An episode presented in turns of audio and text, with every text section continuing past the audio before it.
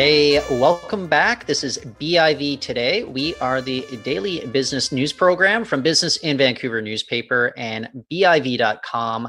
I'm reporter Tyler Orton, and this week we've been doing an insurance industry series tackling the state of the industry across the country. And one of the ongoing debates that is raging here on the West Coast is the future of auto insurance and ICBC. Obviously, we're in the midst of an election right now in British Columbia, and we've had one political leader even suggest ending ICBC's monopoly. Our guest today is Aaron Sutherland. He's Vice President Pacific of the Insurance Bureau of Canada. And Aaron, I want to thank you for joining us on the show. My pleasure as always.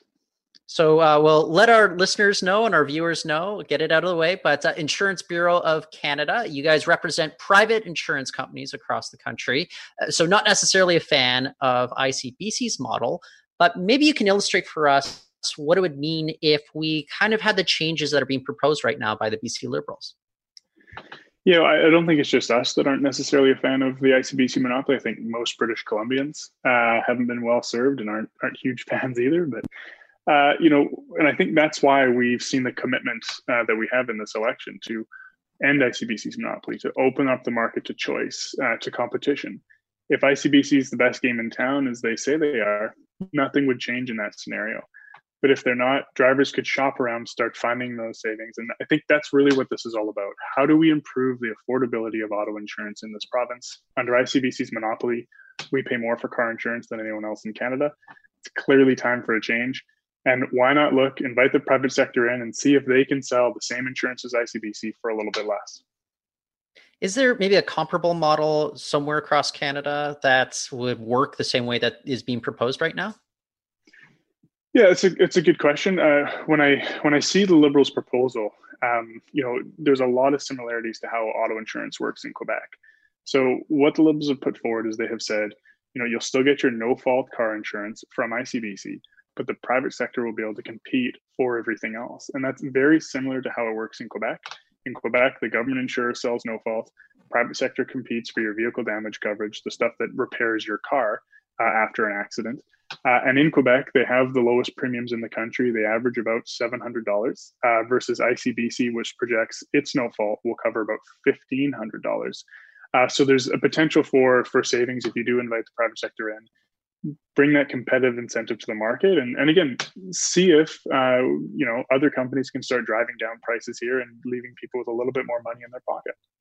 Well is that going to be the key that that no fault insurance sort of stipulation there? Because some concerns are being raised. If we go to some sort of uh, tort law there's going to be higher court costs and maybe we wouldn't realize any of those savings that could be promised otherwise yeah, so you know, the liberals have also said you're going to have a choice in no fault or tort. So it, it sounds like, which again is how they do it in Saskatchewan. So the liberals have sort of looked across the country, uh, and they've chosen uh, what they likely feel are best practices in other provinces, and they're applying them here to British Columbia. So it, what it may look like is you go into uh, purchase your car insurance. First, you decide if you want a no fault model uh, or if you want tort. Uh, and then, you know, regardless of each of those, uh, the vehicle insurance for your car, uh, the private sector will be able to compete for. And you know, again, it's it's we can talk about the models. You know, um, we're not necessarily a big proponent of no fault because it eliminates the ability of accident victims uh, to seek legal recourse if they don't feeling they're getting the, the benefits they need to recover. Uh, it makes sense to put a bit of a box around benefits if it's something you're going to recover from a smaller injury, whiplash, brains, and strains. But when you've got someone who's catastrophically injured, it's very hard for any insurer, government or otherwise, to define in legislation what kind of benefits you're going to need to recover. Uh, but that said, that's the model we're going to next May. And the Liberals are saying if you like it, you can stick with it. ICBC will sell that to you. If you don't like it, you can take the tort model and you'll be able to compete or you'll be able to choose from a variety of private sector operators uh, who will compete for your business in that model. Um, you know, I think giving drivers that choice, that's what this is all about. If ICBC is as effective as they say they are, nothing will change. If they're not, you'll be able to take your business elsewhere and start finding those savings. Well, speaking of business, there's been a lot of changes for the ICBC business over the last few years since 2017, and the NDP came into government, formed government there.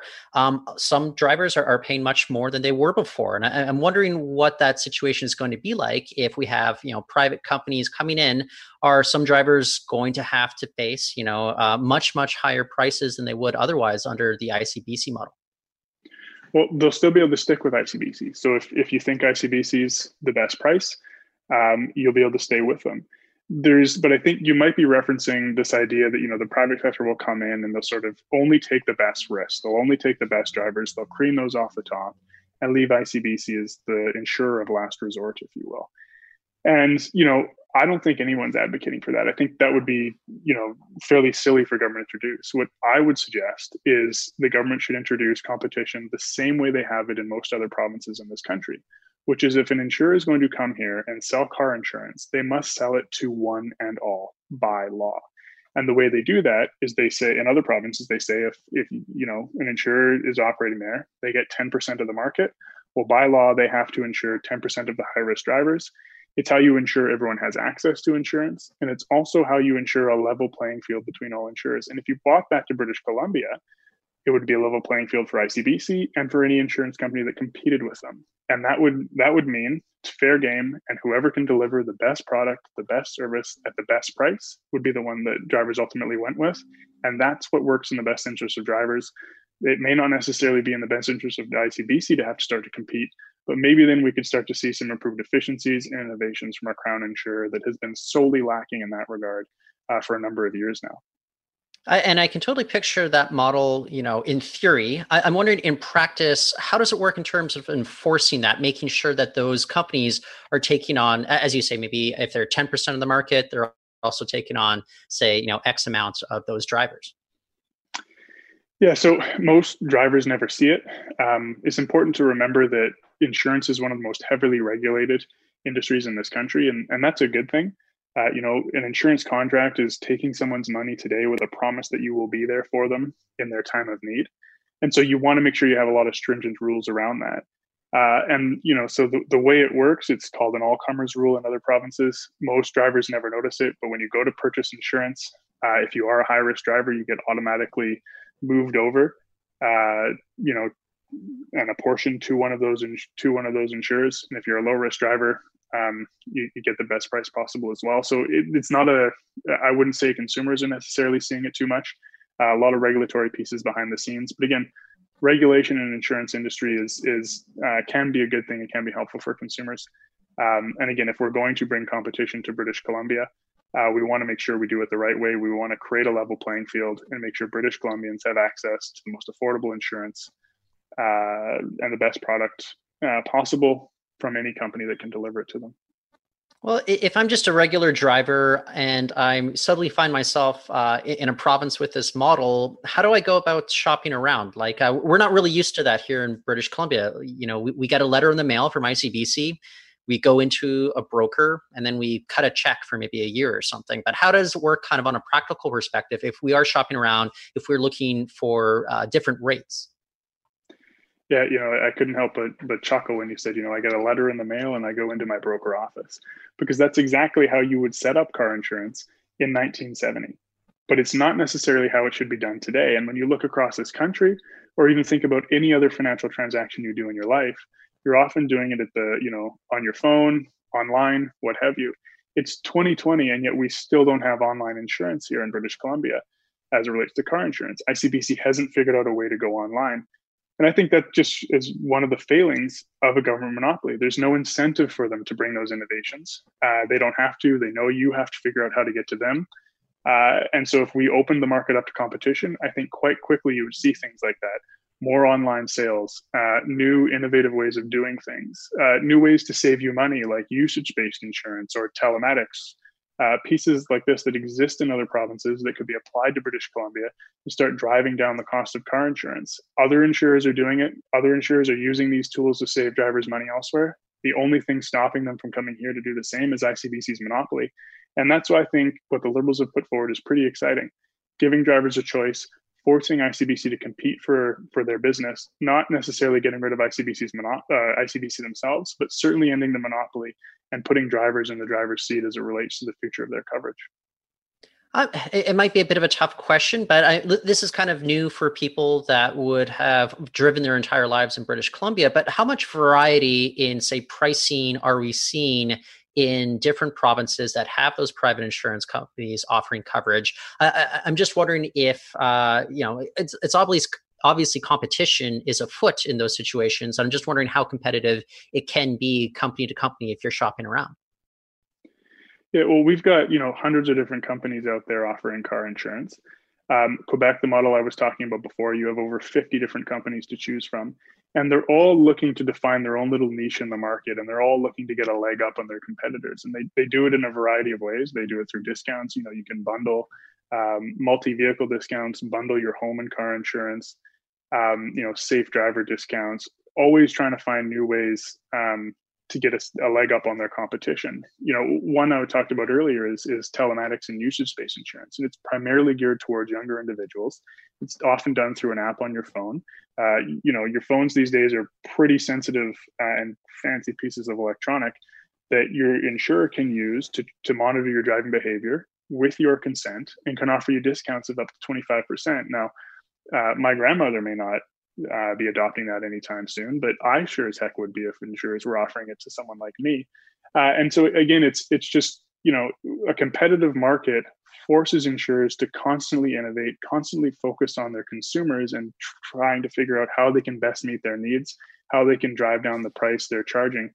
Um, and that's a good thing. It works in every other aspect of our lives. It, there's no reason it can't work in car insurance as, as well. It's, it's working in other provinces. It works in almost every other jurisdiction in North America as it relates to car insurance. It's high time we brought that kind of a model and gave drivers choice here in British Columbia as well. Yeah, do you think like telematics it's just going to be inevitable like eventually everyone is going to have to adopt this at, at some point across Canada? Uh, I don't know about have to, uh, but they may want to. So telematics right now is is is always optional, and it's always used to to to create discounts. Um, you can't necessarily use it to to increase prices if you find something concerning in, in their driving behavior. But what's also interesting, as you can imagine, is when people know their behavior is being tracked and they know there's a price incentive that if they drive better, they'll they'll see a discount on their auto insurance. That in fact they do start thinking about and changing their driving behavior. So when we think about how do we improve road safety? How do we reduce incidents of distracted driving? How do we you know incentivize better behaviors on our roads? The best way we can do that or one of the best ways is by pricing that and giving people a benefit in their insurance bills uh, if they're a better driver. Telematics helps achieve that. So i think you know more and more we're seeing people do that especially as a result of the covid-19 pandemic. When you can pay per kilometer driven uh, we're seeing big shifts and a huge upswing in the the take up of that in other provinces. Well, maybe I'll leave you off with this question, and, and I'm thinking more broadly about the industry as a whole. But um, a lot of people, they're not driving as much; they're working from home. Um, other people, maybe they don't want to take transit, so they've invested in vehicle, and now they're actually driving more. From your perspective, how has industry been navigating the changes brought on by COVID nineteen? Well, you know, the biggest difference uh, as it relates to auto insurance in other provinces is that, as you say, we're all driving less. I'm at home today at work. I see you're at home as well. I didn't drive in. I'm driving significantly less. Uh, if someone like me in Alberta, the average uh, um, claims are significantly down, uh, and their insurers are passing on those savings to their customers because people are driving less. Next door in Alberta, drivers on average are receiving $302 in a COVID 19 rebate from their car insurer in recognition of the fact that claims are down uh, and those costs simply aren't there. ICBC has the dubious distinction of being one of the only car insurers in this country that has yet to provide or has been unwilling to provide a COVID 19 rebate to their customers, despite the fact that ICBC has saved about $350 million in just the first of three months of this pandemic alone. So, you know, that's the one that jumps out at me. Uh, but again, the industry is also looking at new ways, as I say, usage-based insurance. We're seeing huge upswings in that uh, in Ontario and in other provinces where it exists. Uh, people that are driving less, they're changing their driving behavior. They're also changing their insurance policies to better reflect that, to find those savings, uh, and they're able to do that most effectively through a competitive market. And I think the idea of bringing that to BC is something uh, long overdue for drivers in this province. Well, I, I, think we'll be continuing to follow the saga of ICBC here in British Columbia. So uh, we'd love to have you back uh, maybe in the coming weeks or months as we get a better uh, picture of what's going to happen here. But uh, Aaron, for now, I want to thank you for joining us on the show today. Always enjoy being here. Happy to be back anytime. Awesome. That's Aaron Sutherland. He is Vice President Pacific of Insurance Bureau of Canada. That is it for the show today, but we'll be back again on Monday. And Until then, you can go to biv.com for more interviews and more stories right there. And I'm Tyler Orton.